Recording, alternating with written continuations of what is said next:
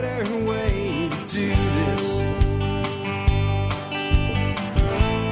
Let me show you. Hi, folks. This is Jack Spirko with another edition of the Survival Podcast. As always, one man's view of the changing world, the changing times, the things we can all do to live a better life if times get tough or even if they don't.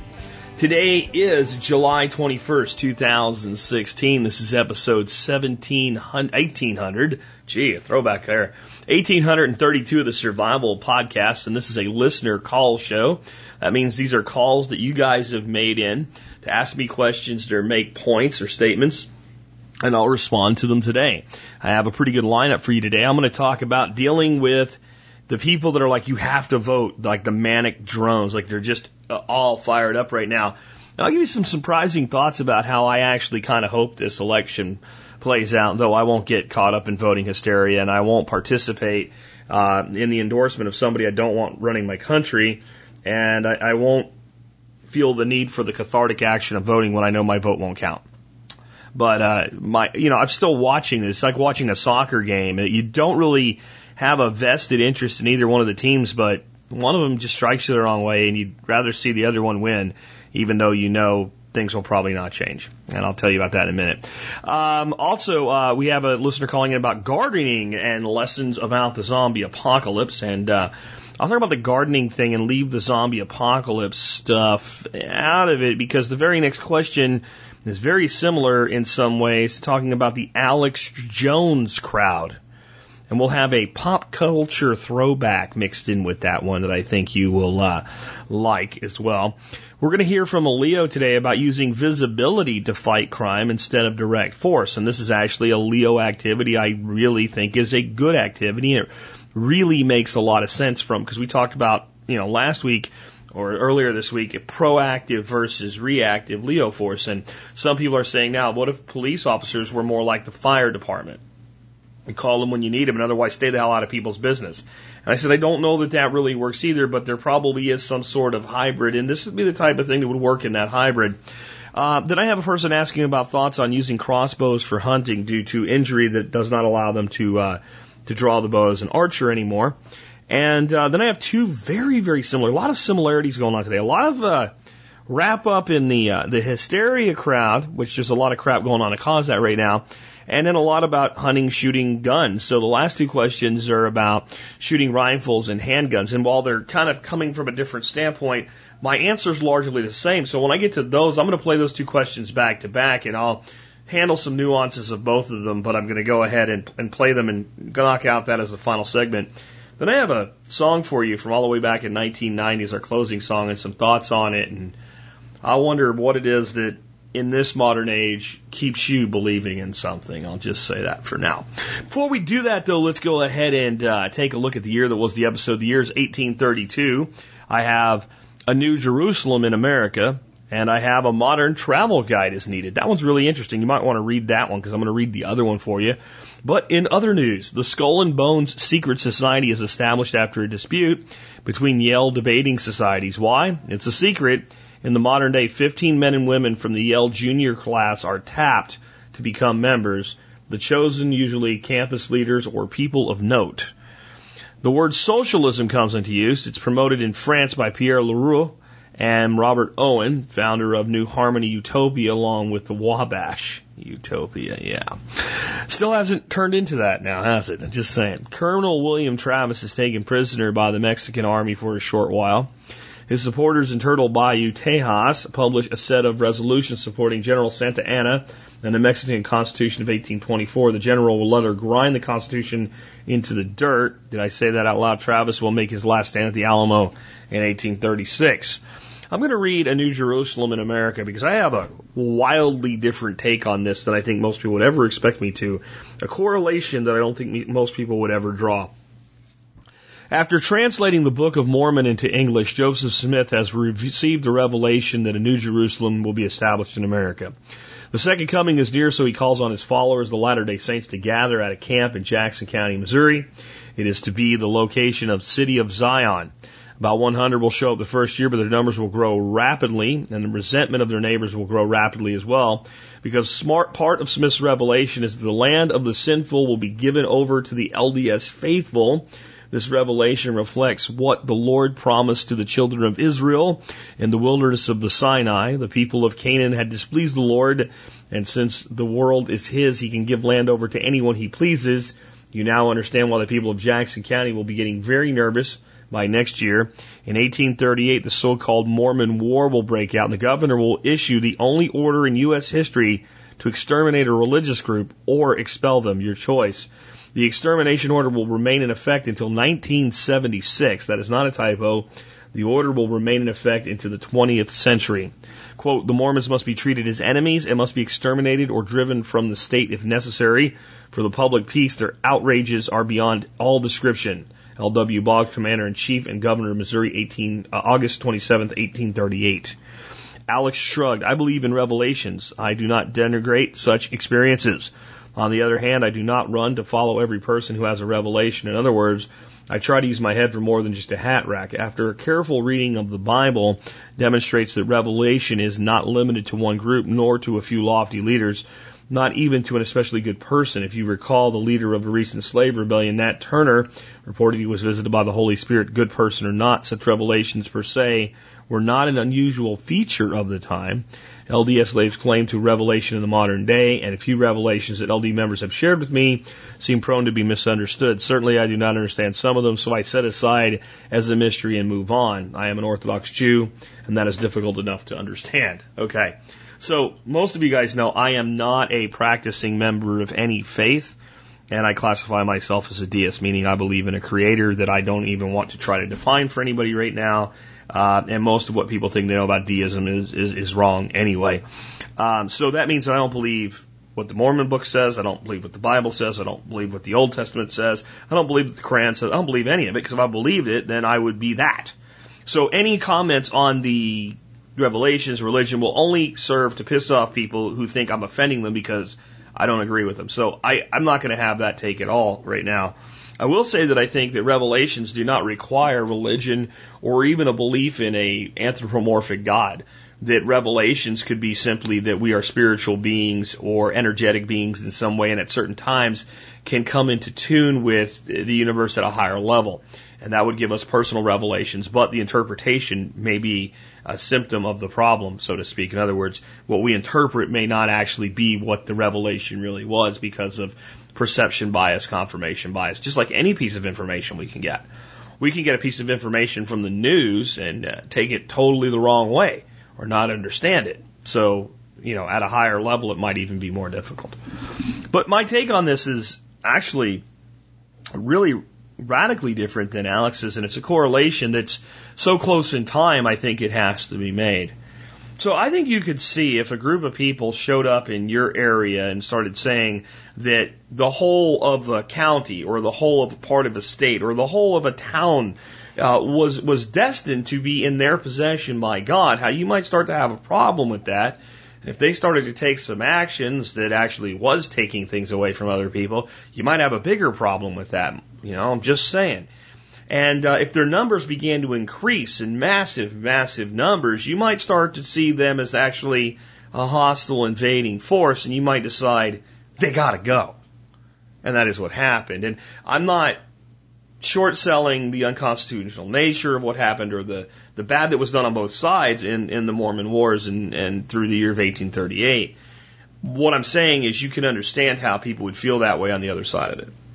And you might even say to yourself, self, if somebody came here right now and started doing that where I live, we might decide that force is necessary to expel these people. All right. Well, we're going to come into a time in the settling of America very soon called manifest destiny. Manifest destiny. While not from an individual religious leader tied to an individual religion, the manifest destiny and the justification for moving the native peoples out of what was left of America at the time, America at this time, just the entire continent uh, at the time before, and and what have you, and that is it, it was essentially the same thing. The nation was told that God wanted us, wanted us to go forth and settle this land, that it was God's work. And I think you can see here that the bigger the, the, what the, what determines the winner in such a situation who has a greater capacity for the use of force My Take by Jack Spirko. Just think about that as we go through the next few years and get into the actual Mormon wars and as we hear about the concept of manifest destiny um, as we move through towards the middle 1800s and into the 1900s. Just saying. With that, let's hear from our two sponsors of the day. Bob Wells Nursery has become my go-to for fruit trees, nut trees, and hard to find edibles. Their customer service is second to none, and they even provide a 10% discount for all MSB members. Check them out at bobwellsnursery.com today. You know, guys, I've been telling you about how Safe Castle Royal has everything for your prepping needs for over seven years now. Everything's a big word, but in this case, it's true. Of course, they have long-term storage food, water purification equipment, shelters, solar and wind components, and more.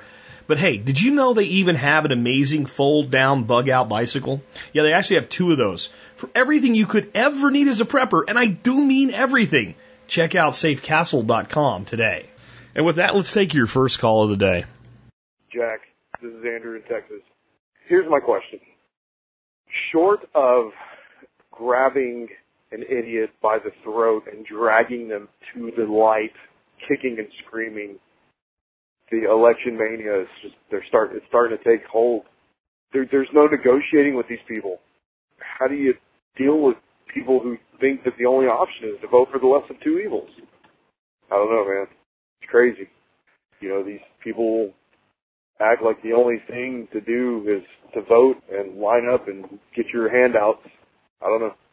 God is great, beer is good, and people are crazy. Like your input, man. Um, the short answer with no words and just a little bit of music is you need a new booster shot, a new inoculation for the ass clown circus. Here you go.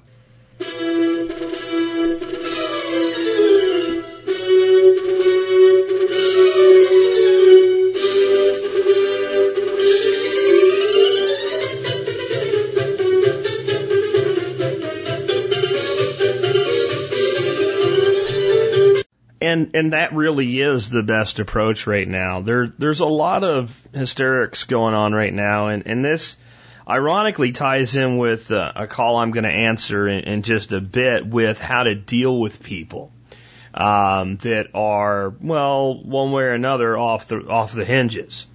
And uh, so I'm going to save some of just the the concept of how to deal with people like that. But I, I think that here, here's what you have to understand about people that are all wound up about this election. They, they come in one of two forms primarily right now. There are the, the Bernieites that still think Bernie's going to get there. Okay, like the Tedites that got really disappointed recently and probably even think Ted's kind of a douchebag now, but whatever, uh, after what he pulled last night. Um, yeah, um, it, it, they're really the people that hate Trump or they hate Hillary right? And, and they're, they're they're at a state right now where we have to stop the other side. We have to stop the other side. That's it. That's all that they want to do is stop the other side. And I'll I'll admit that on a, on a on a sort of a kind of a level, I'm not immune to it myself. Um, I said earlier in the year that if you made me choose between Trump and Sanders or Trump and Clinton, in either instance, I might just put my 45 to my head and pull the trigger if you were going to make me vote. Um, and of course, I don't really mean that, but you know, basically, like I don't really want any of these people. But in looking how Hillary Clinton has behaved in the last year, in the last 30, 40 years, um, I I would prefer to see Trump win this election. Um, I really would. I don't think that he'll be the savior of the country the way many people believe, but um, in the end, I I can't see four to eight years with her mouth running at us.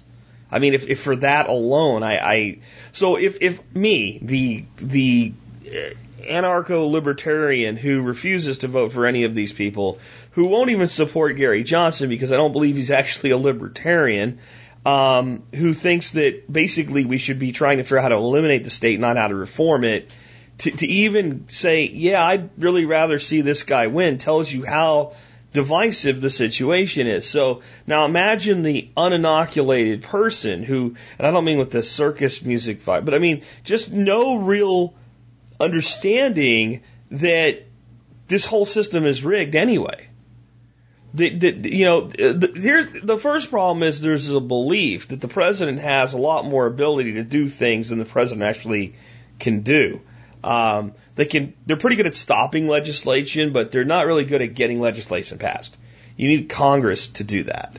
Um, executive orders, yeah, but in spite of all the hype, they're actually inherently limited in what they can do. Supreme Court justices, I'll give you that, and even I'll admit, I, I think I'd prefer to see Donald Trump, if he's going to do what he says he's going to do, um, appointing justices rather than hear than see Hillary Clinton appointing justices if she's going to do what she says she'll do. And I tend to believe her, and I don't know about Trump, so at least there's a chance, right? So if I feel that way at all, then imagine how the average American feels. And then what you have to understand is Okay, you say negotiate with these people. You negotiate with people when you want them to give and take, right? Like, so negotiation would be like between me and my son when he was young. You want to go to the store, I want your room cleaned, so you see how we have to meet in the middle here, right? That would be a negotiation. Like, we both have actions we can take to give toward each other. Okay, first of all, you don't get to decide how other people live and what they do and what they think and what they feel. And what do you have to give in a negotiation? You have nothing. Because you're not going to say, well, I'll tell you what, if you chill out about voting, I'll go vote. Right? There's no, there's no negotiation to be made. You're right. There's no negotiating because there, there, so what you have to kind of do right now with this Ass Clown Circus is sit back and watch it. And watch everybody go crazy. And pay attention to how they go crazy. And then when it's all said and done, and whatever thing they were like totally in fear about doesn't happen, then you can say the next time they go crazy, do you remember when? But in the end, just why do you give a shit? Why do you give a shit that people around you are telling you you need to vote? Do you think they have power or control over you? And like I said, I'll save any more on this for the third question of the day, even though it even kind of plays in with the second. There's a lot of fear out there right now. There's a lot of FUD fear out there right now. Let, us take this next one. Hi, Jack. Tactical Redneck out in Pamlico County, North Carolina. I just had a quick comment about the whole concept behind when the zombie apocalypse hits. I'm gonna take all seeds and them in the ground. They're just gonna grow. As well as a shout out for the Zello Network. So a couple of months ago, I moved and gained access to a decent amount of what I thought was dirt. After planting a bunch of seeds, I quickly discovered when nothing sprouted that it was only actually about two inches of dirt and then all of the dredge material for when they dug the basin at the local marina. So in digging holes to actually put potting soil and topsoil and compost in the ground so that I could actually grow something. I actually found a shark's tooth. Yes, I found a shark's tooth in the ground. So, if you're gonna plant some stuff in a survival type situation, you might want to start practicing now. On that note, I also have to give a huge shout out to everybody over at the Zello channel, um, or the TSP channel on Zello. Those guys have been a tremendous help for me in the trial and error process that has been me trying to grow stuff here. So anyway, thanks to everybody there. Thanks for everything you do. Tactical Redneck out. All right, so so a couple thoughts there. Number one, I played that mainly for the shout out to Zello. I jumped on Zello for a bit today, but I was in uh, pre-production, so I, I couldn't stay on, and, and things get chatty there sometimes, and you, you can't even say goodbye. But Zello is an awesome thing, guys. It is like think of it like a ham radio channel for people without a ham radio. You can use your phone, your computer. Uh, there's different applications for it, and you can connect with the Survival Podcast Zello group. And they're great people and they cover a wide variety of topics. Though if you're listening and you were on there this morning when I was on there, the topic I walked into today was, uh, it was just out there, let's say. There's a lot of out there going on. Now on gardening, okay, I'm gonna again leave the whole zombie apocalypse type thing for the next call because there's this common theme running with this tremendous amount of fear right now in, in the world, um, and I'll, I'll, I'll save my comments on that really for next. But here's the thing with gardening: if it's going to be part of providing, um, seriously providing for you at any time, well, then the time to start is now, no matter what. Now, the concept that you're going to be running a garden and producing for yourself in the middle of whatever you want to call the zombie apocalypse it, really pretty preposterous. It, it really is. To be able to garden, you need you need resources. Yes, we can do a lot with compost. Yes, we can have a well or a lake or a stream for irrigation. Yes, you can do it with almost nothing, but you have to have resources in order to garden. Okay? And that means you have accumulated resources. You have things other people would want. And people talk about, you know, bugging in on the down low. I have a question for that for Monday's show. And my head's beginning to hurt with the amount of fear that's being built up. But let's start off with just the situation at hand. So we've got a person that looks and says, so there's some, there's some topsoil, some soil, some dirt. And then there's like this, all this like marine stuff like sand and shells and crap underneath my house. They probably built the area up with fill and then threw in some topsoil. Let's talk about the denuded crap they would call topsoil that they bring in there. It basically means clean dirt. Uh, the, the grass will grow in if irrigated and fertilized when you throw down sod when you build houses. So that's that's what you've got. So your garden's not failing per se because of sand and shells and stuff below the ground. It, it's really not. And if it's only two inches of dirt and you planted a garden, well, when you planted that first garden and it failed, I don't know how you didn't notice that because when you dig a bed, you should go more than two inches deep unless you built a raised bed, which would solve your problem anyway because that would work on pavement. You could put ten, a 10 inch deep raised bed on, on a, a uh, parking lot and grow vegetables if you get the soil that you're growing in right. Long term, all of that marine life below you actually should be an asset. What you have to do is develop soil life above ground, and then as you start having little creepy crawlies moving around in there, they're going to be bringing all little pieces of that uh, subterranean stuff up, and they're going to be uh, bringing those minerals. And then there's going to be dynamic accumulators that get down in there, like Comfrey, that can mine those minerals. And I mean, people are paying good money for things like green sand and, and, and what have you to bring minerals into their land because they don't have it.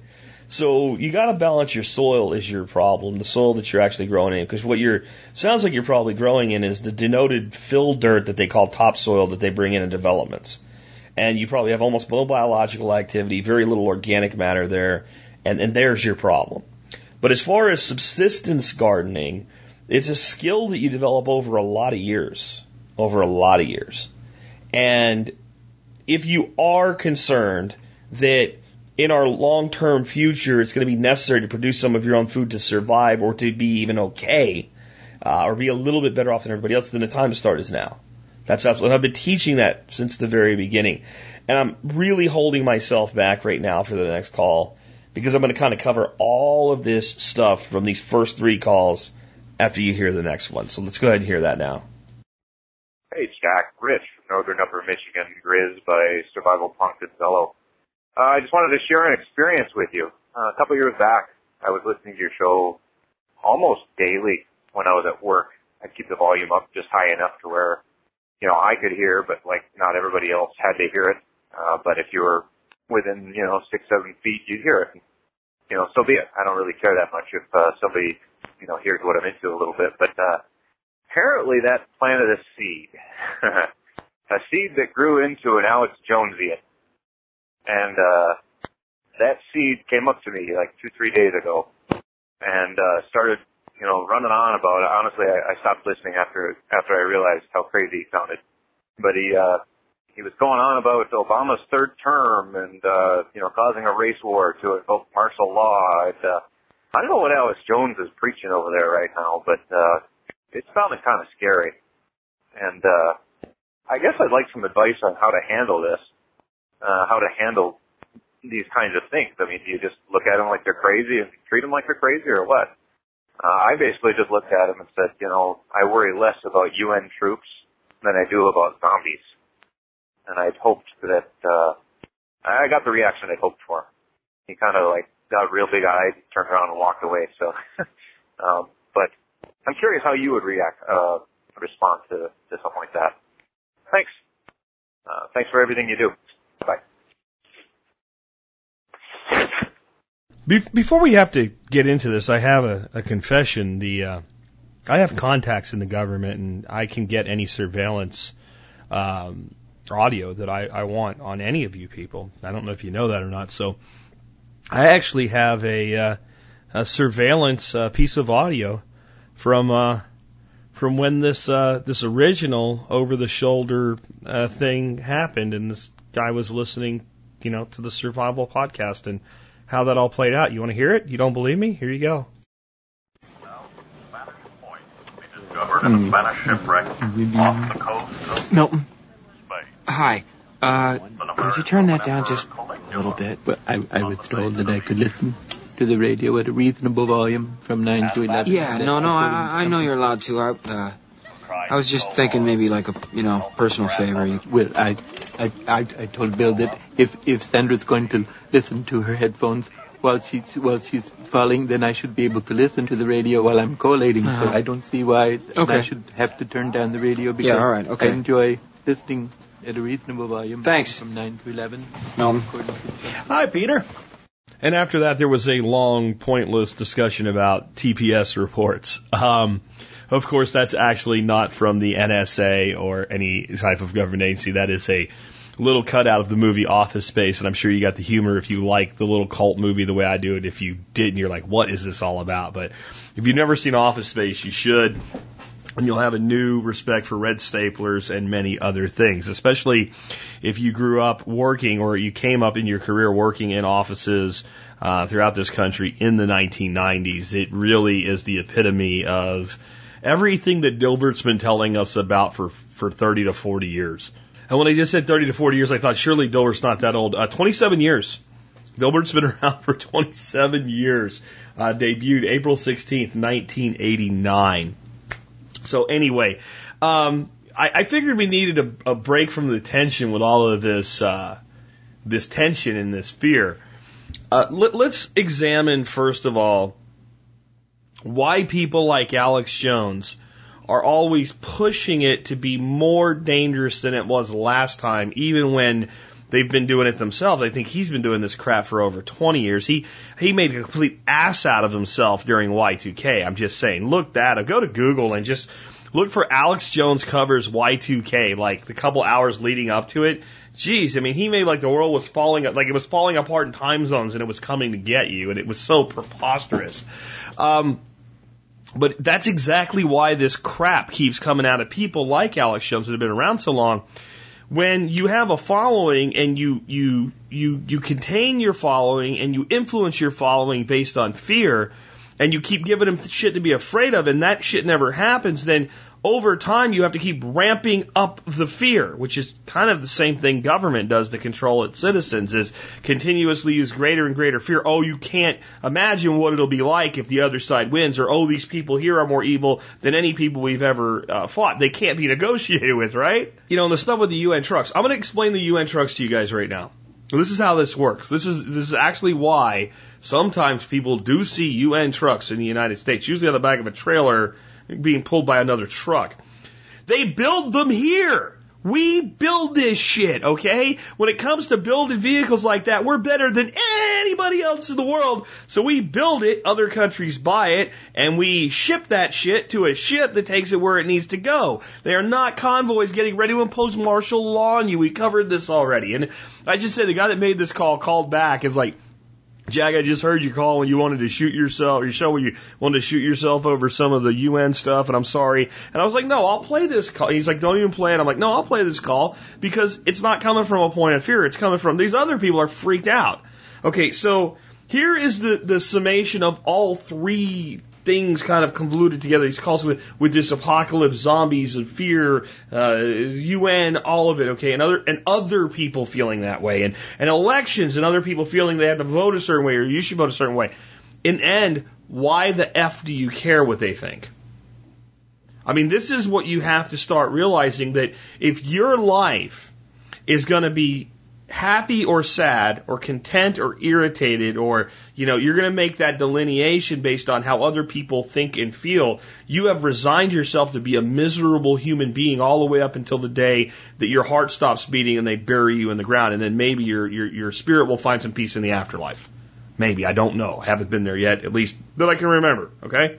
So, if that's the case, then you have to go back to the whole circle of influence and circle of concern thing. Like, your coworker thinking that Alex Jones is a prophet might be in your circle of concern, but it, it, it really, even though it is that close, it's probably not in your circle of influence at the time.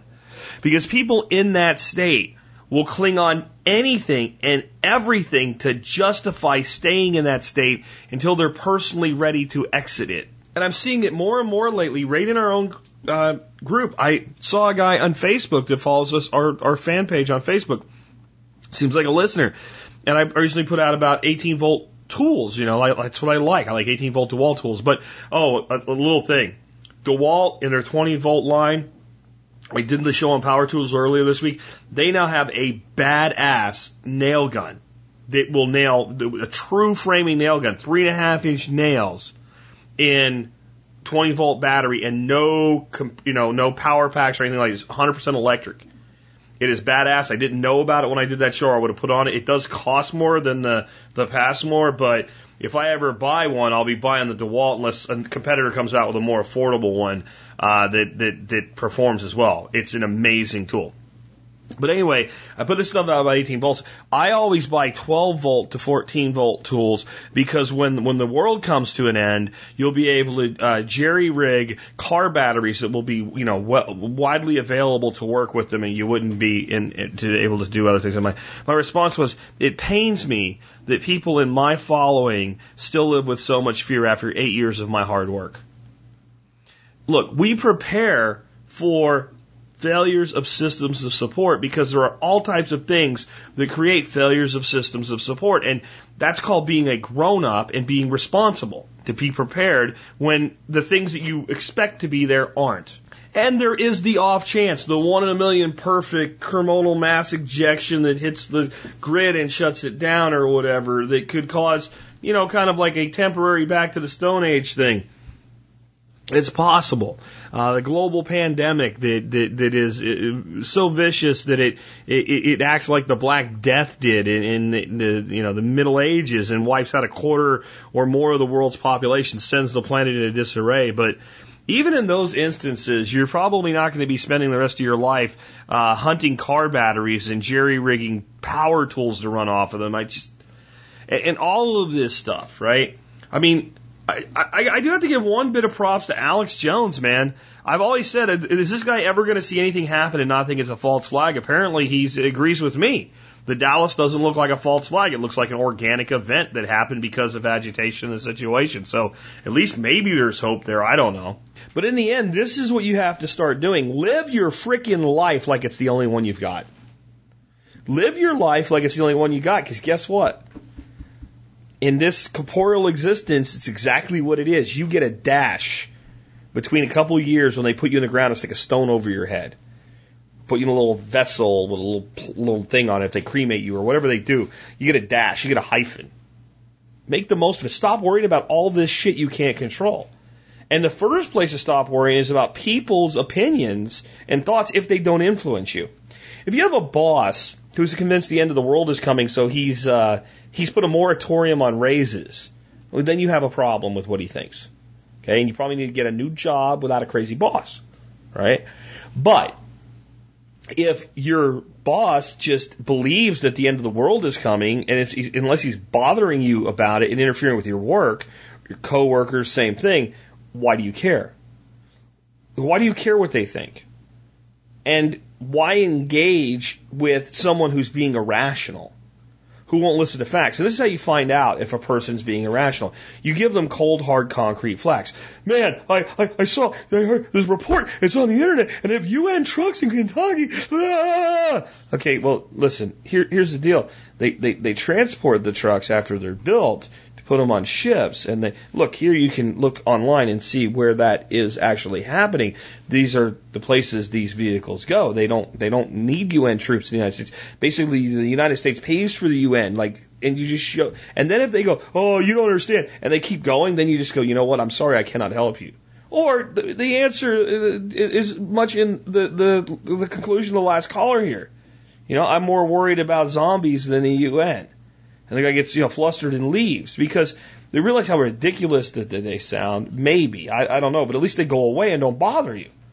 And that's all you can ask for anything. If you believe in liberty and freedom, then every dumbass around you is free to believe any dumbass thing that they want until they start doing something that actually impedes the rights and freedoms and liberties of another person.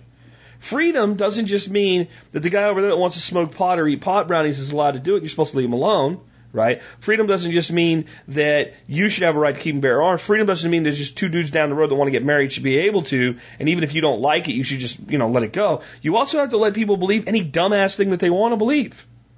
Whether it's religious in nature, whether it's political in nature, whether it's geopolitical in nature, whether it's temporal in nature, it doesn't matter.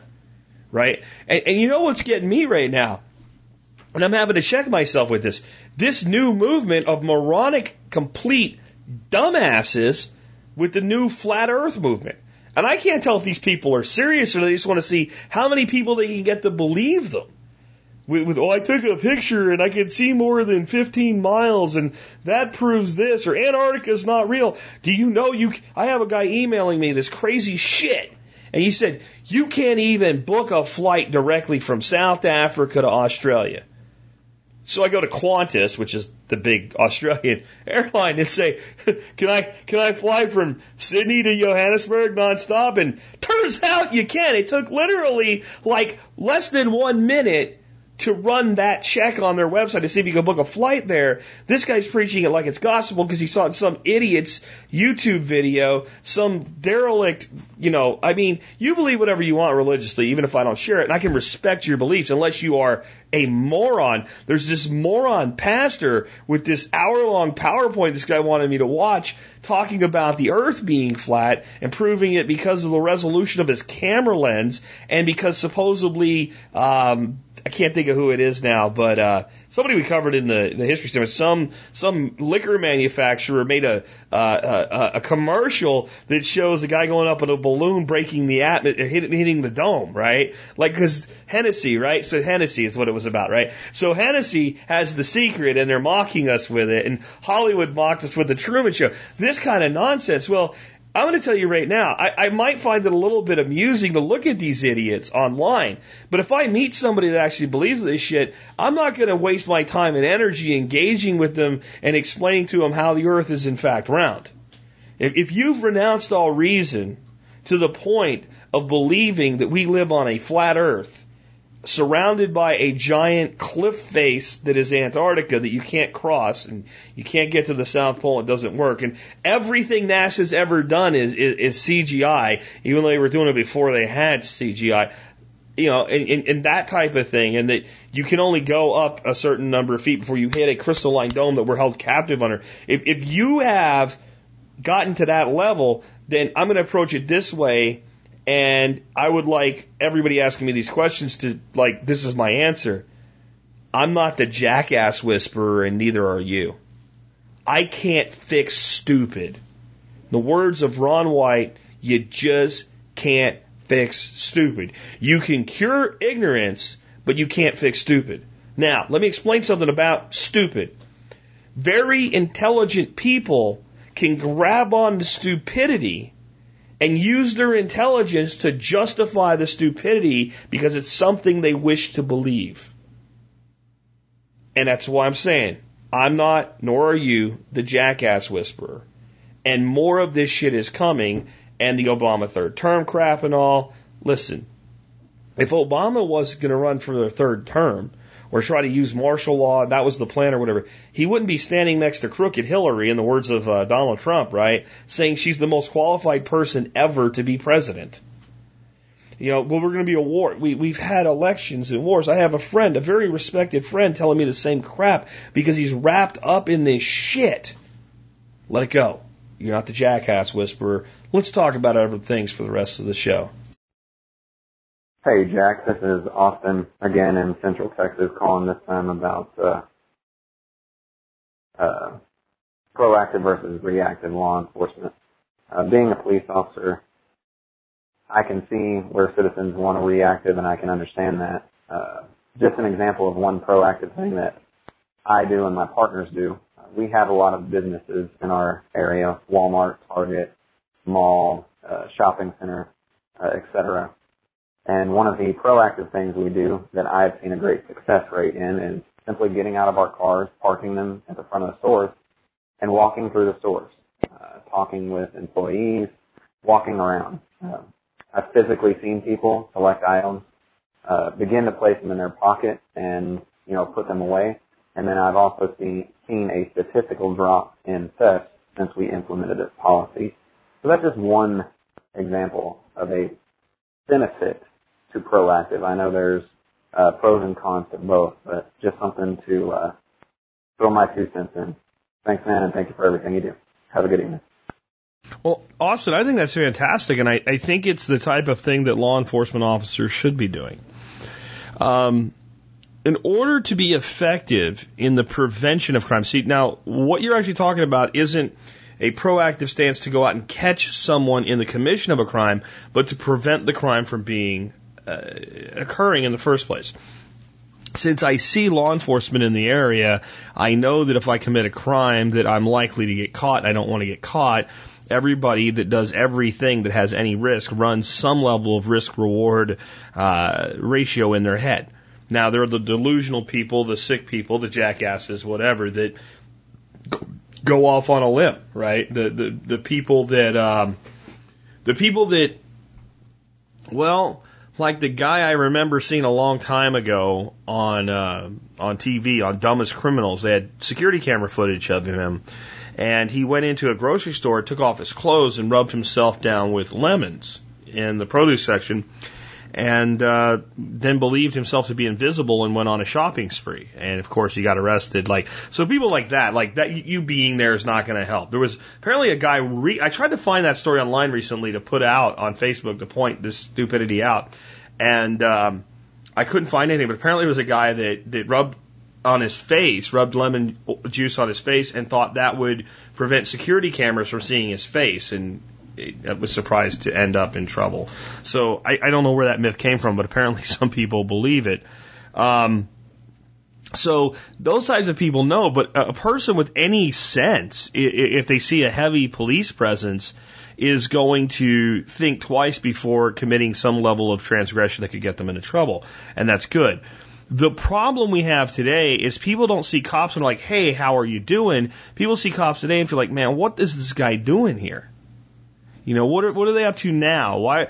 And, and the reality is, you have a dynamic going on that's two things. One, I do believe most police officers are well intentioned people doing the best they can in the situation they're in.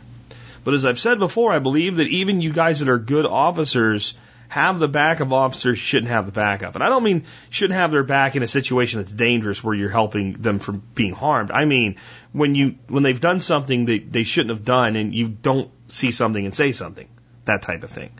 Um, you know, I, I've talked to cops like, well, we don't want to air our dirty laundry or whatever. Well, then who's going to, right? So I think if if, if we're going to solve this problem that we have between the public and law enforcement, what we have to do is get back into a situation, which is what I remember from like being a teenager in the 80s.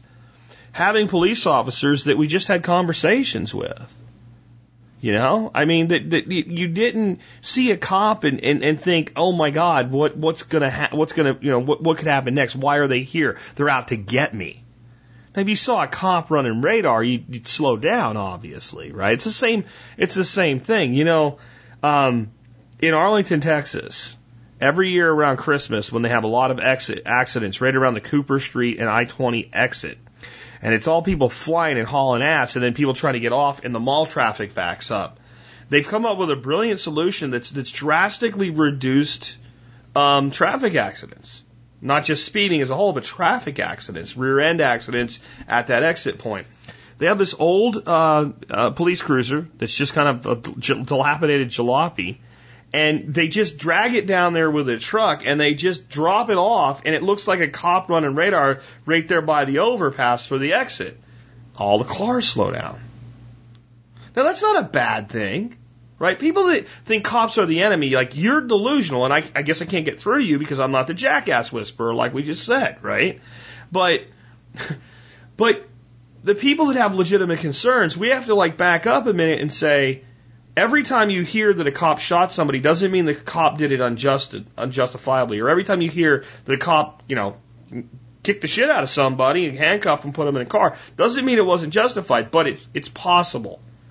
And and the way that the two sides can start to have a dialogue and a conversation again is when it's clear that the police need to be extremely vocal. That's not us. That's not what we do. That's not okay. And that son of a bitch is no longer considered a brother officer. And you're no longer part of the thin blue line. And if your department has any backbone, they're going to kick your ass to the curb. And you should be doing something more in line with your capabilities. I don't know. Mopping up restrooms, scrubbing toilets, washing dishes at a Denny's, somewhere where you have no authority given to you beyond what anybody else has so that you can't interfere in the lives of other people. You're not qualified to be a mall cop.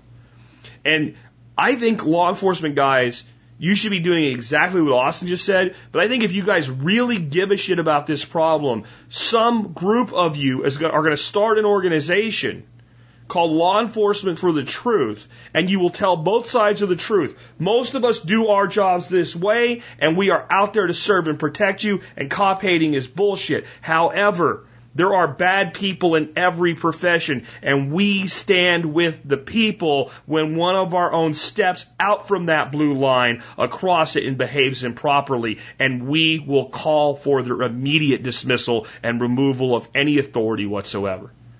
If you want a solution to this problem, then you have to be the solution. And, and, and law enforcement, you got to look at the other side and you got to see there's people like me that are saying, hey, there's abuses, there's police brutality, there's unjustified uses of force. It's true, and we're tired of you all saying it's a few bad apples. It's one of the most insulting freaking things you can say to the public. It is a disgraceful thing even if you're a good person, when you say stupid shit like that, okay? A guy with a badge, a taser, a gun, a dog, and other people with guns that can take somebody's liberty, that can beat somebody, that can club somebody, can spray somebody in the face with pepper spray, and has been granted the authority of the state and a badge to do that, who abuses that power and per- per- per- perpetrates, perpetrates that on someone that it's not justified for, is not a bad apple. He is a vehement piece of shit. Okay? That's what he is. And you can start with this guy that was recently shot in Florida down by Miami police. There's a, an autistic guy sitting in the middle of the road playing with a truck, playing with a toy truck. A black guy, another black guy that's a volunteer, knows that this guy's getting in with the law and, and, and, and is saying, you just need to lay down, put your hands up, and is trying to talk this, this autistic person that's having basically a tantrum with his little toy truck and he's laying on his back and saying, Don't hurt him, he's autistic, don't hurt him, he's autistic. And a cop shoots him in the leg. Handcuffs him and waits for, lets him lay there shot in the leg waiting for an ambulance. And you know what? That's how cops are trained. He was he did what he was trained to do after he shot him, not before he shot him. When the guy said, "Why did you shoot me?" the cop says, "I don't know." That's not an acceptable answer. Now, what I think here happened is with all this shit going on, the guy got nervous, freaked out, and made a mistake. I don't think it was. I don't think it was. I'm going to shoot this guy because I hate him. But it was wrong, and it was wrong enough. This man does not need to be an officer anymore. And I'm going to say this right now. A lot of times we don't know what happened. We're not sure. It could be a different angle. It's hard to figure out. Did this guy really have a gun or not? Was he fighting? Was he struggling? You know, there's secondhand information. In this instance, we know an unarmed man who posed no threat was shot by an officer, and when the officer was questioned by the man he shot, who fortunately survived, about why he shot him, the officer's answer was verbatim, I don't know. Okay, we know that's unacceptable. If you're a law enforcement officer and you can't say this officer behaved incorrectly and should not be an officer, then you need to take your badge and you need to go hand it to your chief, take off your clothes, go get a job doing something else. If you can't say it now, you never will and you're not worthy of the authority granted to you above your fellow citizens. You're not. It's a gut check. It's clearly wrong. It's so clear, no one would misunderstand it. Now, I don't, again, I don't believe it was just a guy that hated black people, which is the narrative that you'll hear spun out of it. But someone has to take the first step. And we hear all the time how those of you in law enforcement are the most noble among us. The noble should step first, if they're truly noble. But I completely agree with what Austin and his, his partners are doing. I think that's a great way to police. Be part of the community. But it'll get easier if people trust you. And people will trust you when you admit the wrong within your own group and cast it out rather than protect it and try to hide it and try to justify it. Let's take another one. Hey, Jack. Had a question on crossbows. Uh, I hadn't heard, or at least I don't remember hearing you talk about them in the past. And used to archery hunt a lot, and then I found out that Texas now allows you to hunt with crossbows, and I can't pull a bow back with my shoulder, so I figured I'd see if you had any thoughts or opinions on crossbows. I've got about thousand, twelve hundred dollars I was looking at spending, and just kind of wanted to see what you thought. Thank you, sir. Well, let's start out with the budget. Um, I think for three hundred to six hundred dollars, you can put together a well-equipped hunting crossbow. I, I don't think you need to go out and spend as much money as a good AR costs to buy a crossbow. And, and I, I don't think that you probably should. I think that you should invest that money into other things, whether it be for other things for your hunting, uh, or whether it be other things in your life, or put it in a jar and stick it under the bed. Um, unless you have a specific like model. Because I mean, I don't want to crap on anybody's desires. If you have the money and the budget and you want something, um, you know, I have inexpensive guns and I have expensive guns, and not some of the expensive guns I have just because I want them.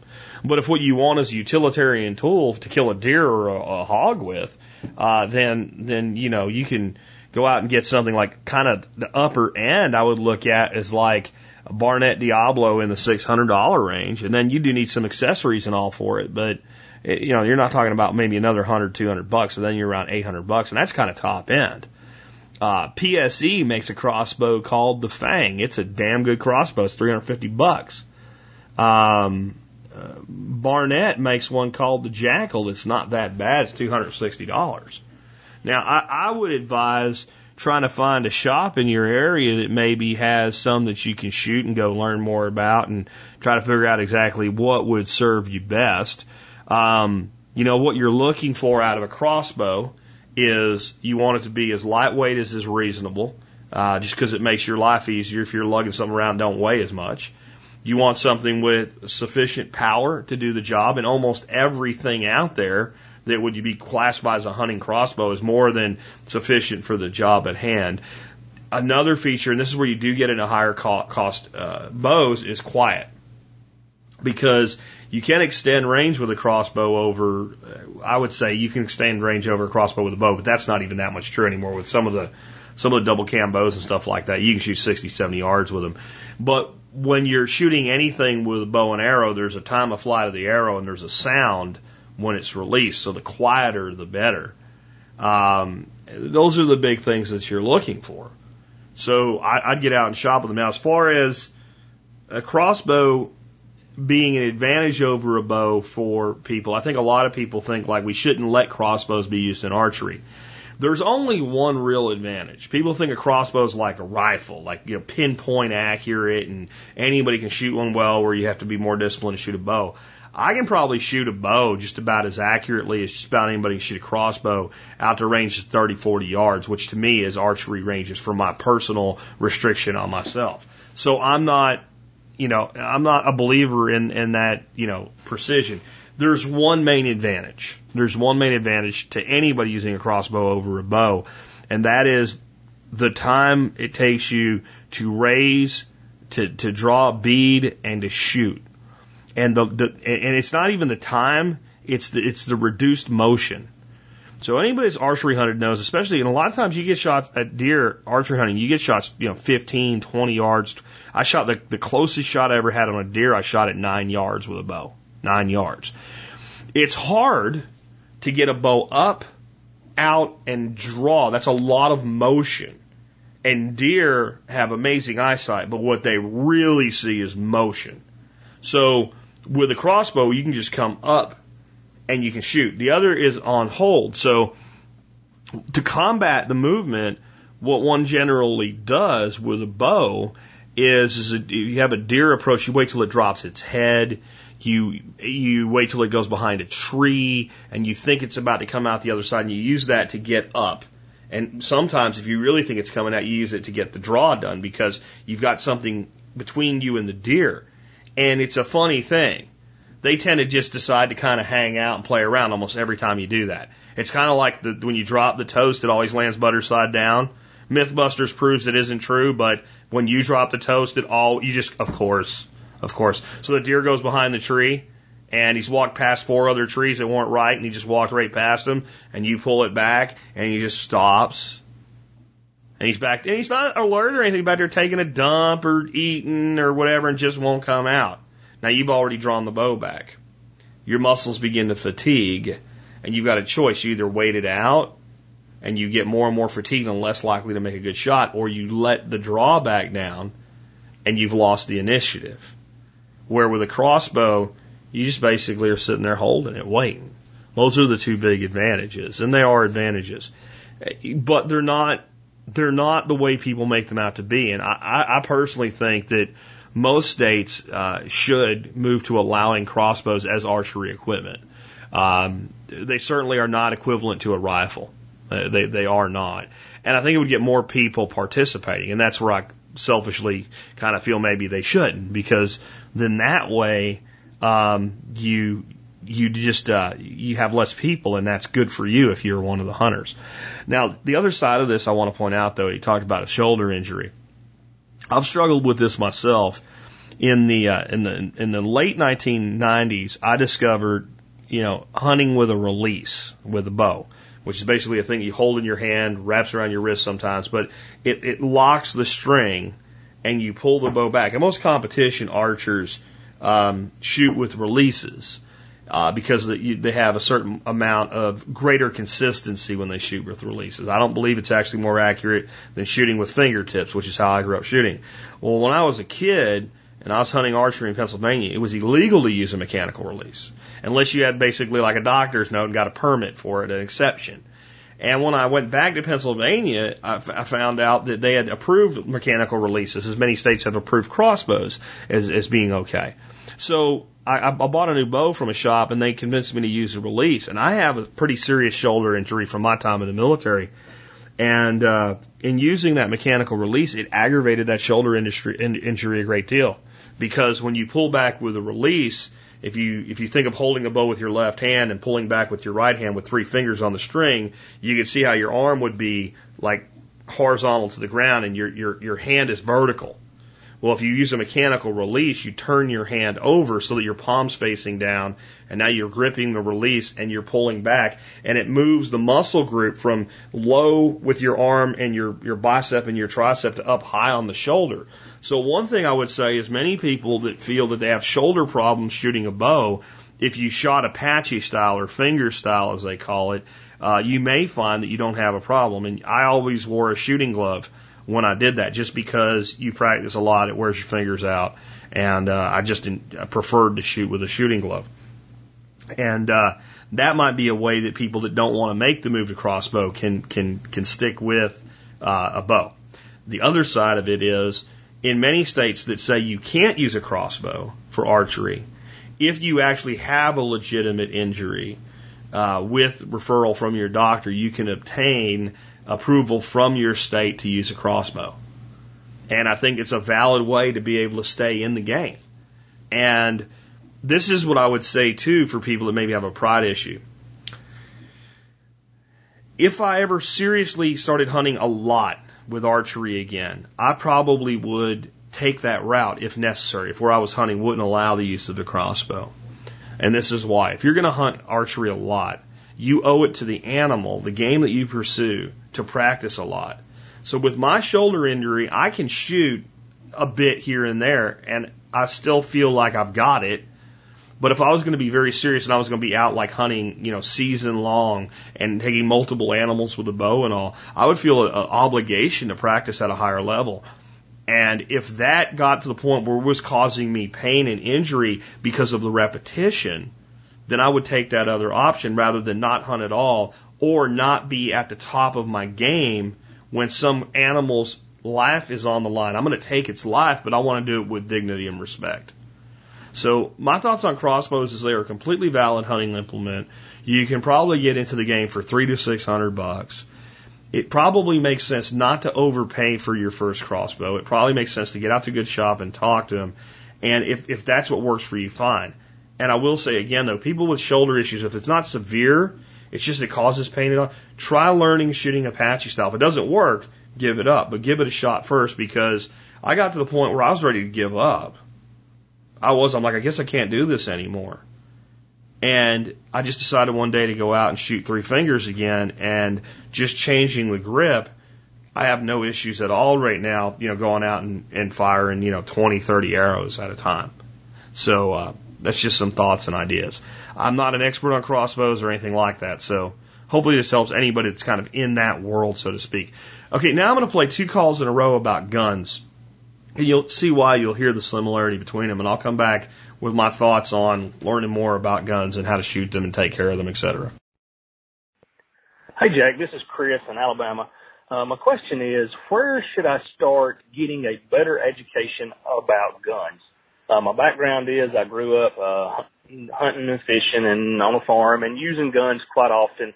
Uh, but um, my scope there was limited to um, basically like a 12 gauge or maybe a rifle of some sort, mostly like a 22 or something like that. Um, I just want to further my knowledge and actually learn more about guns. Um, despite having a few guns of my own now, I just don't know that much about them, and just wondering where would be a good place to start uh, improving my knowledge and education of guns and about guns. Uh, anyway, thank you for all you do. Jack, this is Jake Robinson. Yeah, I took a beating, a drumming from Steve Harris, who uh, called me a dumbass, and probably I deserved it. But I did give him permission, so hey, all's fair. I love you, Steve. Shout out.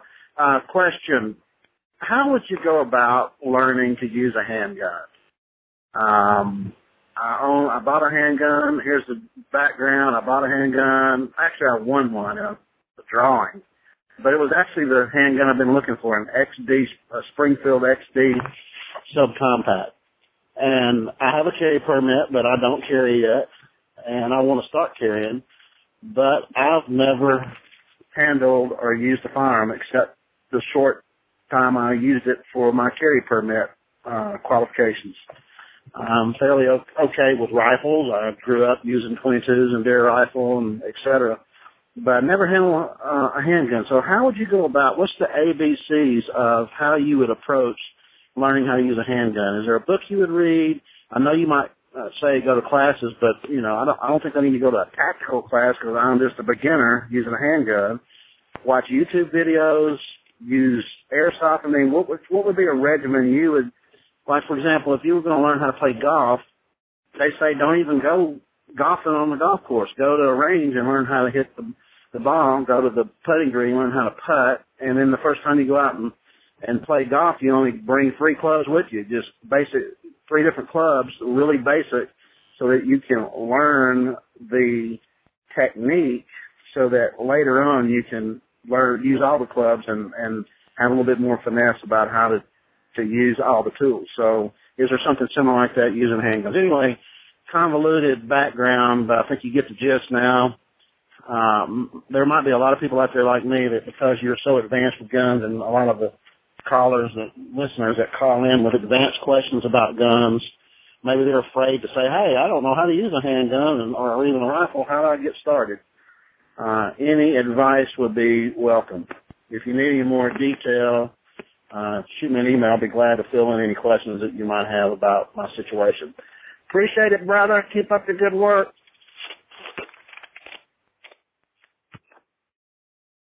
Okay, see, you can tell right there why I put these two together, even though they're coming from slightly different positions. Jake zoning in mostly on handguns and the other caller guns in general. Okay, I want to start out with I, think, especially with handguns, it really does make sense to take a one or two day course minimum of basic tactical handgun usage. And it's because I don't know of another course that's going to give you the fundamentals necessary to develop good habits and good form and good shape with a handgun. With rifles, that would be a good idea too. And one way you can kind of shortcut this is, is find a place near you that does sporting clays or skeet or something like that and take a few lessons with someone and, and how to, to use a shotgun properly. This is for form more than anything else, these two recommendations, and here's why. You can watch YouTube videos and, and, and then you can go out and buy a gun and have an unlimited supply of ammo and go to the range every day.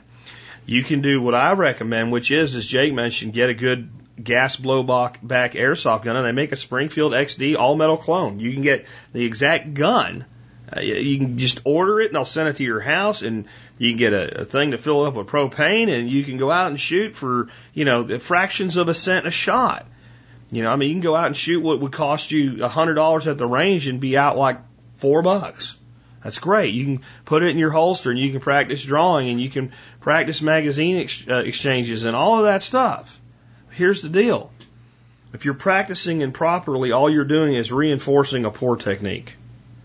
And this is where you have to realize that there's more than one right way to stand when you shoot a handgun. There's two totally different schools of thought that are that are around right now. And for for instance, I had a friend of mine over here the other night. We were drinking some beers and grilling some meat, and we set some targets up. And I pulled out one of my 1911 airsoft guns and kind of sold them on how cool they really are. Again, I want to do that show. Um, and uh, we're, we're shooting, and I, I, I take the gun and I did some shooting. I did some move and shoot stuff, and he goes, "You sir were trained uh, before 1990." And I said, "Well, you're close, right?" Um, and it's because if you just think of martial arts at all my stance is very akin to a front stance in martial arts.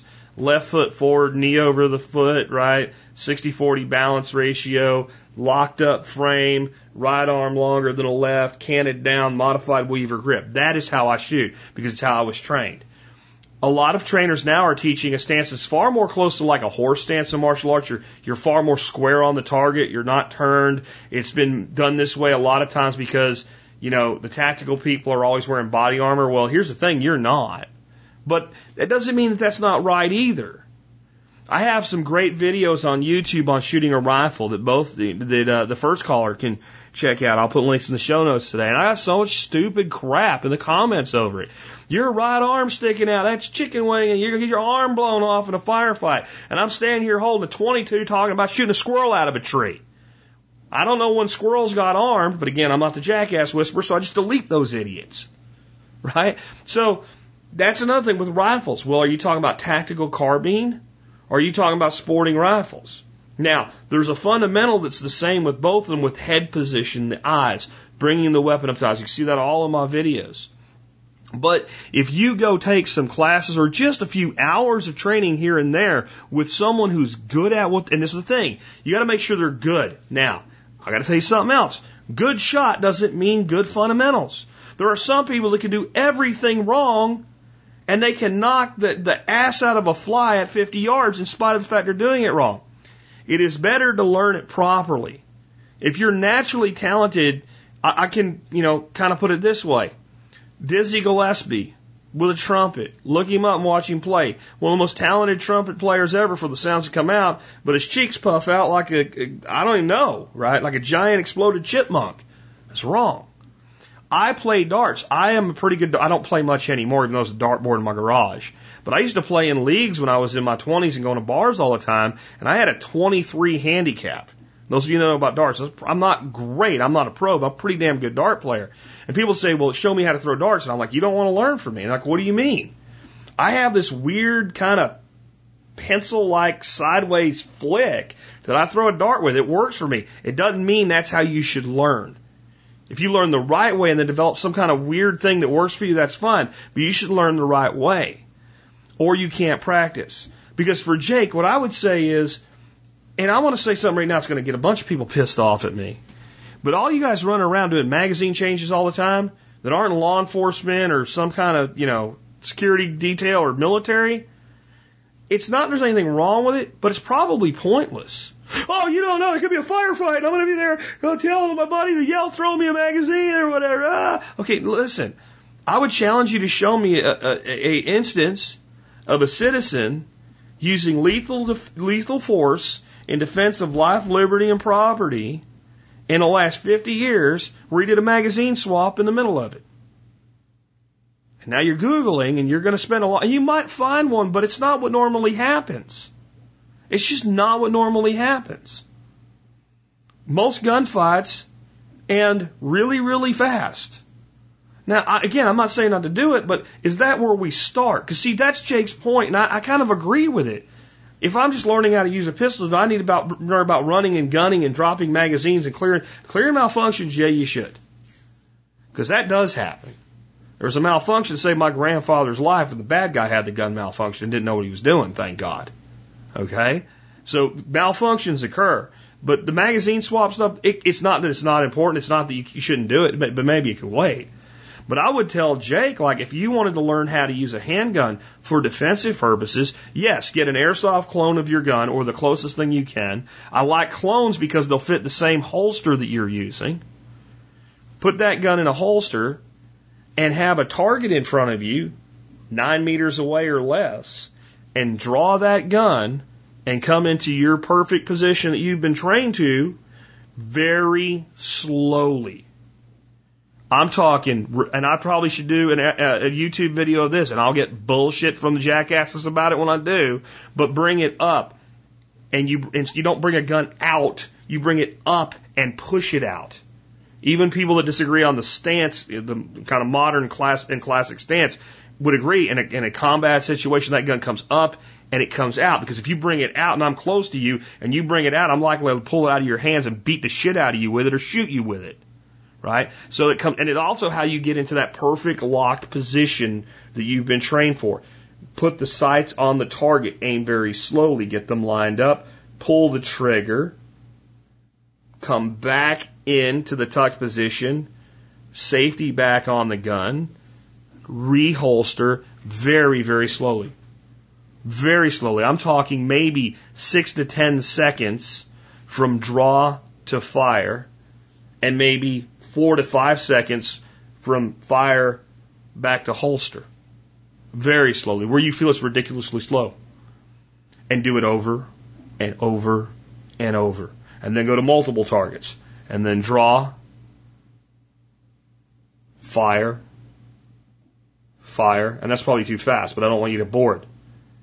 Back in, safety on, back to the holster. And so you're drawing up and you're coming in, it's it's at the point that you're beginning to push it out that that safety comes off. If you're shooting a gun with a safety, a lot of the double actions today don't have a safety, right?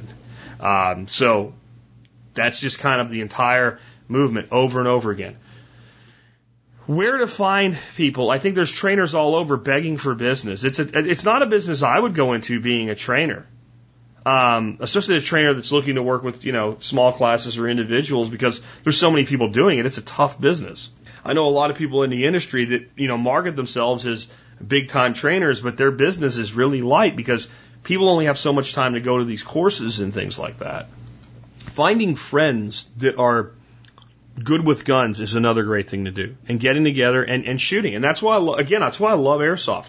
You know, you can get gas blowback airsoft handguns. You can get a gas blowback AR-15 that has simulated recoil. The bolt, the bolt moves everything works. It comes apart the same way. You can, you know, load the magazine with 30 rounds. You can shoot it. It's got the same sights. You can put the same optics on it. It, it feels like an AR. It costs three, four hundred bucks, but they have them. And that means you can practice with friends anywhere and you can get correction and you can learn the right techniques and the right safety as well. And safety is incredibly important here.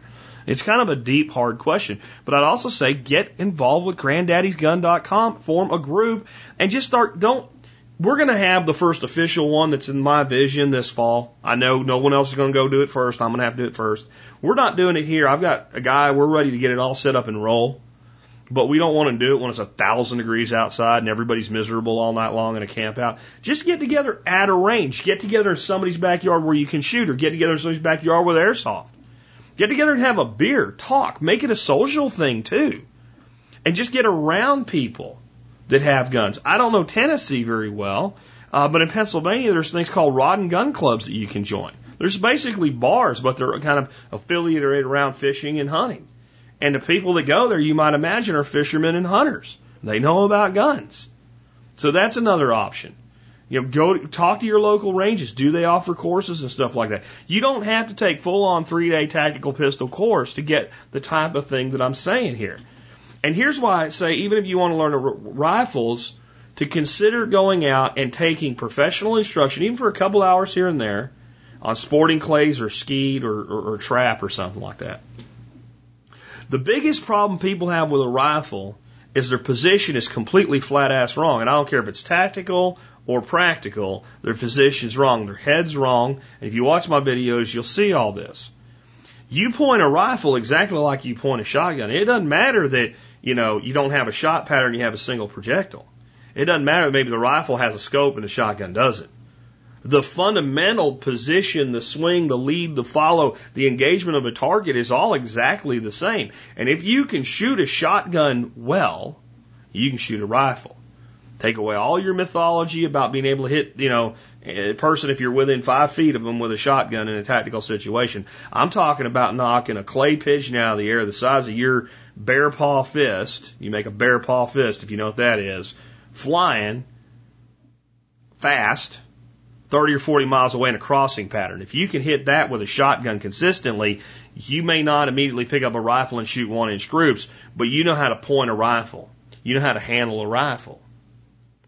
So again, I think the, the most underrated and best training system for people, rifles, and, and handguns, whether it be a hunting rifle using, you know, something that the airsoft gamers would call a sniper rifle, or whether it be tactical using an AR clone or an AK clone or whatever, uh, or using handguns, is airsoft. But it won't do you any good if you're practicing wrong. Here's another example of, the, you know, I did the dart thing and Dizzy Gillespie. How about Shaquille O'Neal? When Sha- Shaquille O'Neal was playing and he'd come here and play against the Dallas Mavericks, uh, Don Nelson came up with a defense called Hack a Shaq, right?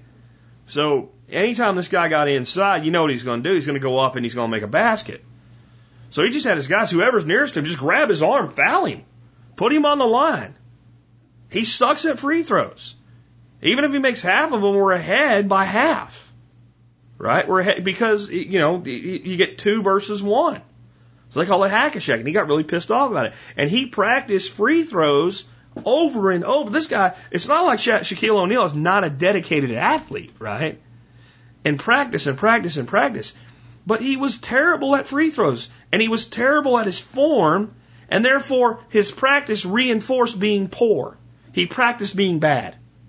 So if you just go get an airsoft gun, set up a bunch of targets, and start shooting them, and it gets really easy to be like bam, bam, bam, bam, bam, bam. And you have no judgment over whether or not you're doing it right. You're reinforcing bad habits. And because you're relaxed and you know you're not going to kill anybody, you might develop very unsafe habits.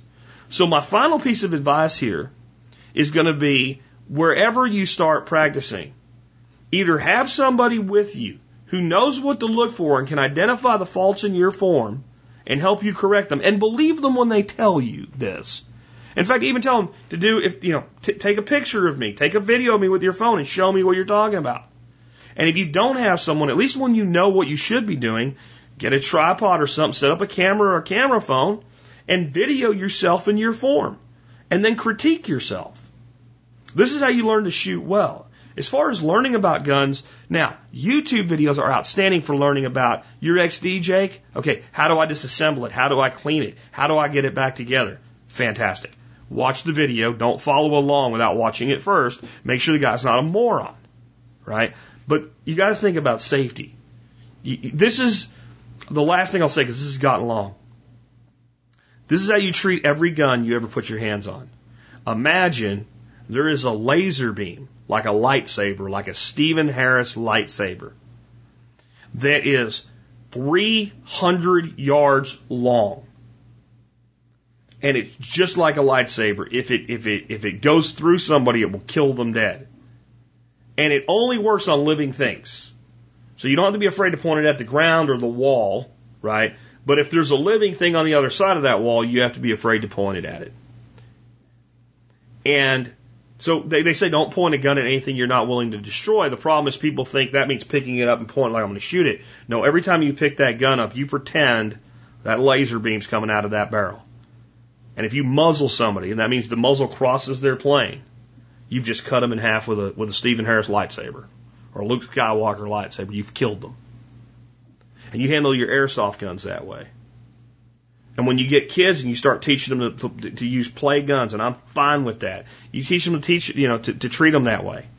And people say, well, what about when kids play war and stuff? Well, that's different. When I was a kid, we used to play war all the time. When I was like a little kid, I mean like nine, ten years old, we used to run around the Florida swamps with toy guns. If you saw somebody, you point the gun and say, bang, bang, I got you. And they had to stand there and count to 30 while you hauled ass and set up another ambush and stuff like that. That was fine. But when it comes to you know, we're out and we're actually using them in a simulated event, we're going to treat the gun differently now. We teach treat, treat an airsoft gun the same way. Treat an airsoft gun that way when we're standing around. If you're, I don't play games, but if I was, you're standing around as a gamer, you don't point them at other people standing there five feet away from you. But when you go out, you shoot somebody with it. Because it's safe. There's also rules of, a lot of people don't know airsoft games from what I've looked at. It's pretty complicated. A lot of rules of engagement too, distances and stuff. Like after a certain distance close, you don't because you can do a lot of damage with higher powered airsoft guns at close ranges. I've seen some pretty nasty pictures of some dude's ear with like it looked like a like a weird piercing. He had like nine pellets in the rim of his ear, right? So you have to treat everything with with a modicum of safety and then pra- pra- proper practice, right? Use video to your advantage. Everybody that has a smartphone you know, get a little nine dollar uh, phone holder for a tripod, and most people have a tripod. If you don't get a cheap tripod, and just set it up and just practice in front of it. And I'll I'll try to put maybe I'll put some videos together this weekend on pistol practice. You know, and uh, I'll just deal with the. I get tired of. Sometimes I don't do YouTube shit because it's not that I care what they think. It's just I have to deal with it. You know, I have to deal with their bullshit. And I put out stuff for informational purposes, and then people drag it away from that. But uh, get involved with Granddaddy's Gun Club. Get out to ranges. Get out to gun stores. Talk to people. Find people that can train you to train yourself. I guess is what I'm saying. A good trainer doesn't. You don't go back to him over and over and over again. It's not like therapy where you got to do it for ten years, right? You get a basic understanding of what you should be doing. When he says yes, you're doing it right now. Hand him your phone and say, I want to make sure I can practice on my own. Video me doing it. Let's look at it together. Tell me where I'm wrong. Just like if we used to do in football when I was a kid, looking at freaking tapes of yourself screwing up, not scoring a touchdown. And then when you know what's right, video yourself and critique yourself. That's a great way to train. Hopefully that helps everybody in this. And, and again, airsoft is a beautiful training tool. With that, let's get in, uh, remind you guys real quick. If you like the work I do and you want to support it, join the member support brigade. To do that, just go to the survivalpodcast.com and click on members to learn more. You'll get great discounts. And uh, that's all I'll say about that today. Next up, I want to remind you guys the other way to support me is by going to tspaz, tspaz.com, T-S-P-A-Z.com, whenever you're going to shop on Amazon. And from there, you can link over to Amazon and you can uh, buy whatever you were going to buy anyway, and we get credit for it. That's that's just so easy. Like there's no extra effort. You type in one less letter, you click a button, and you you do your Amazon shopping. I, I don't know that there could be an easier way to support our show. Uh, and a lot of you buy stuff on Amazon every day, so why not support our show when you do it? And you can also from T-Spaz click on a link for the item of the day and see what the item of the day is. And our item of the day today is actually um, one that was going to be like probably by next month. I was going to get it up anyway, but I ended up getting it up early. Uh, they're just 16 ounce uh, amber beer bottles, swing top lids like a Grolsch bottle uh, from Mr. Beer and uh, they're a, they're a great product. I used to use 32 ounce bottles um, for my mead, and I've gone to the 16 ounce bottles because well, mead's precious, right? My precious, right? So you can always take out two bottles, but if you take out one big bottle, it tends to go away, right? So that's that's kind of why I went to them. But the reason I moved them up is the box arrived uh, yesterday, and uh, I went out to get it, and I picked it up, and I looked at it and said, Nan, and it was like a big box with two small box, two small case boxes inside it, 12 bottles each box. It didn't sound good and uh, it didn't look good. I bring it inside and one box was fine. The other one, like it sounded like glass sand rolling around in there It was really kind of busted up. And so I did a return ticket And just real quick, I'll tell you the response I got from the uh, vendor because it's not a direct Amazon vendor; it's a vendor selling through Amazon. I'm sorry to hear about the condition of your Mr. Beer 12 count swing tap glass bottles. Arrived in, we make every attempt to pack items securely and protect during shipping, but sometimes damage does occur. We always appreciate customer input on how we can improve our services. On this occasion, we do not require you to return the original. You're welcome to keep, donate, or dispose of it, whichever option is most appropriate and convenient for you.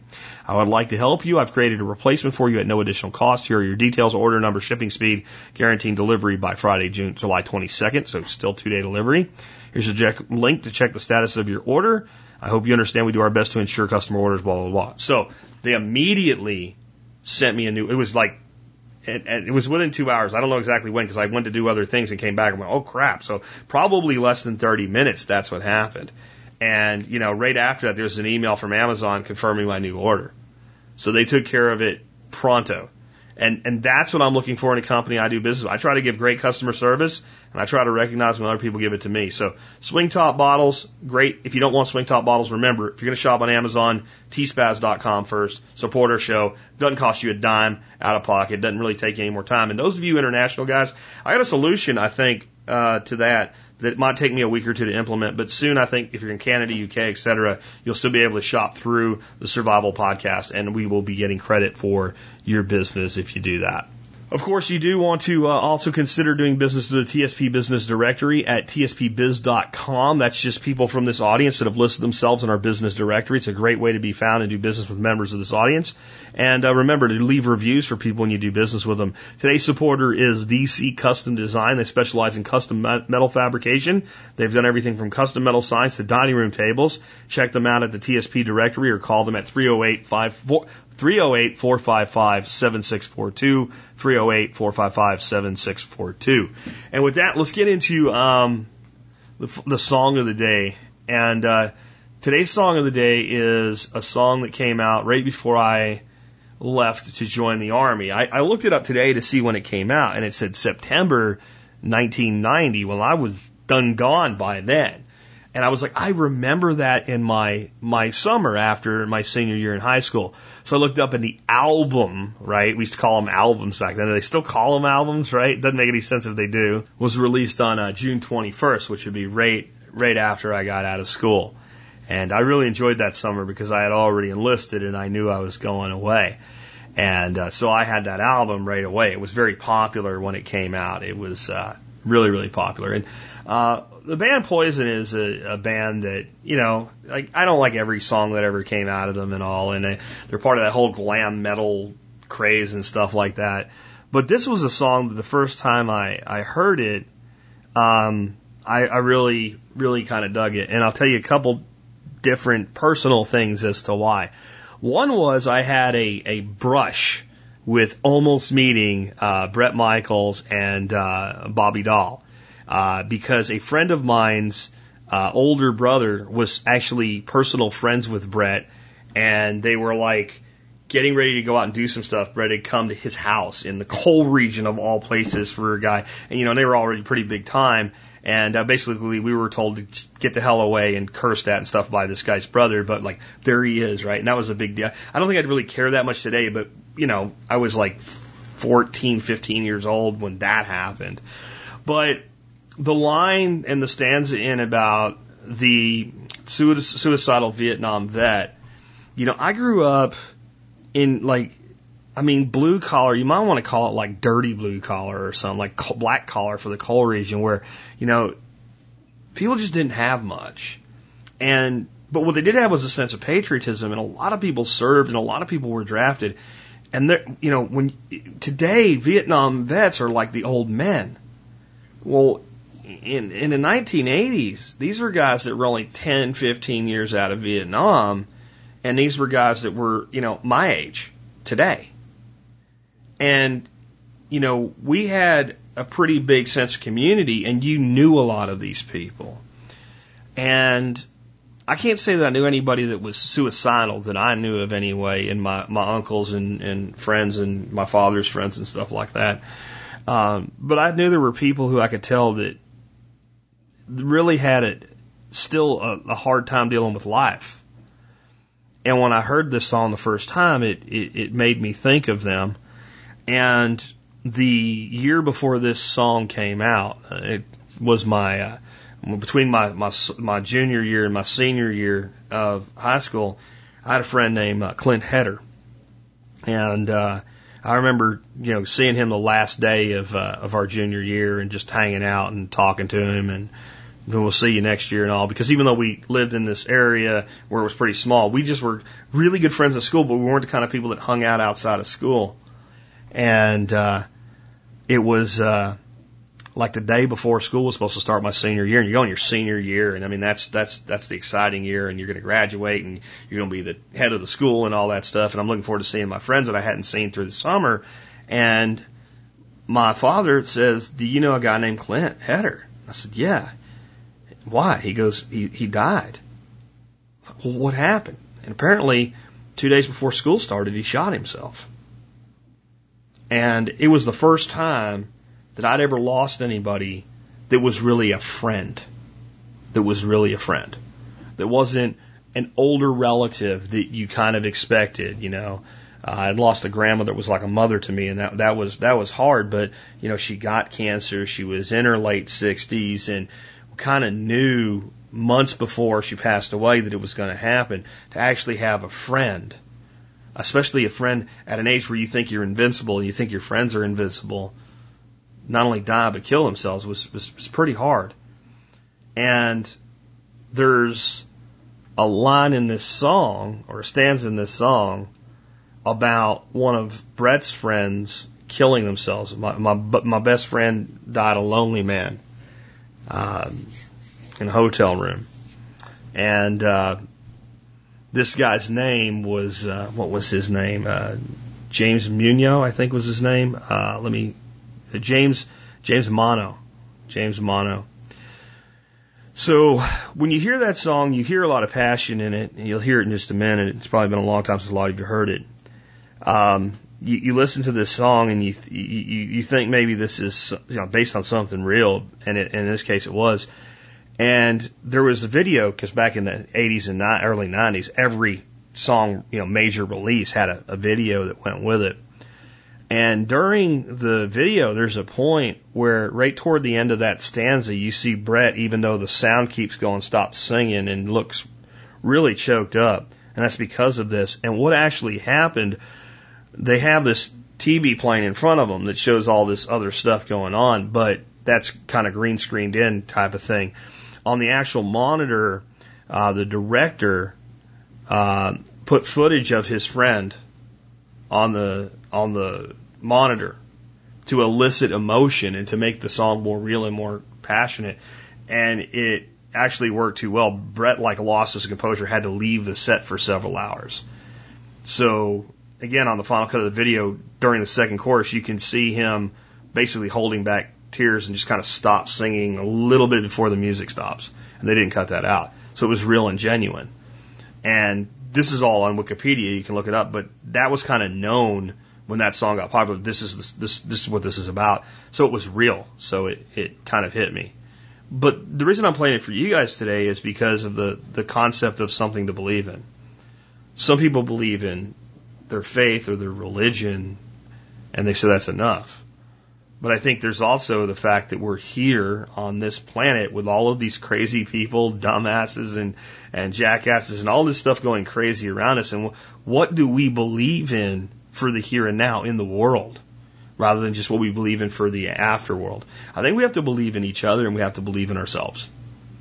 And, and, and that is so important in this day and age where we're dealing with all this hysteria and all this stuff where people are, you know, just seem to have lost their minds and, and we, you know, I've, I've talked recently about how I look at America and the ideal that is America I want to believe in. I want to love it in my heart again like I used to as a young patriotic man that was willing to join the military.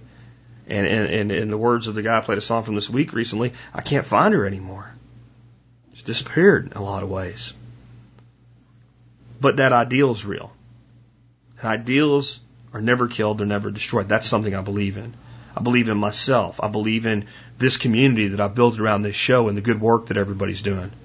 I believe in the power of the human spirit. I believe that we really are better than we look right now. And I believe that we will succeed. I believe that we will achieve. And there'll be hard times in the middle, and that's why we prepare. But I don't prepare from a state of fear because I do have something to believe in. I hope you do too. With that, this has been Jack Spirko with another edition of the Survival Podcast, helping you figure out how to live that better life if times get tough or even if they don't.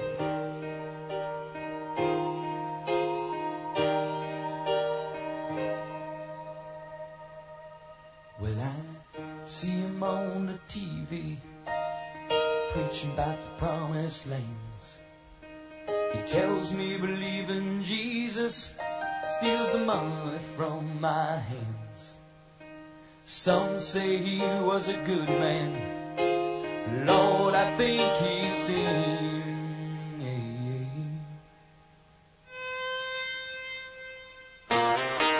Twenty-two years of mental tears. Tried suicidal Vietnam bed.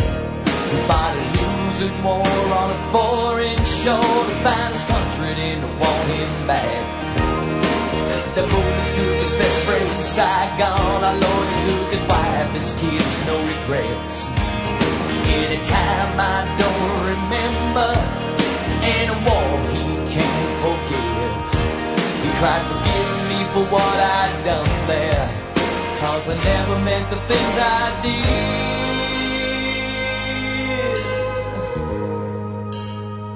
And give me something to. But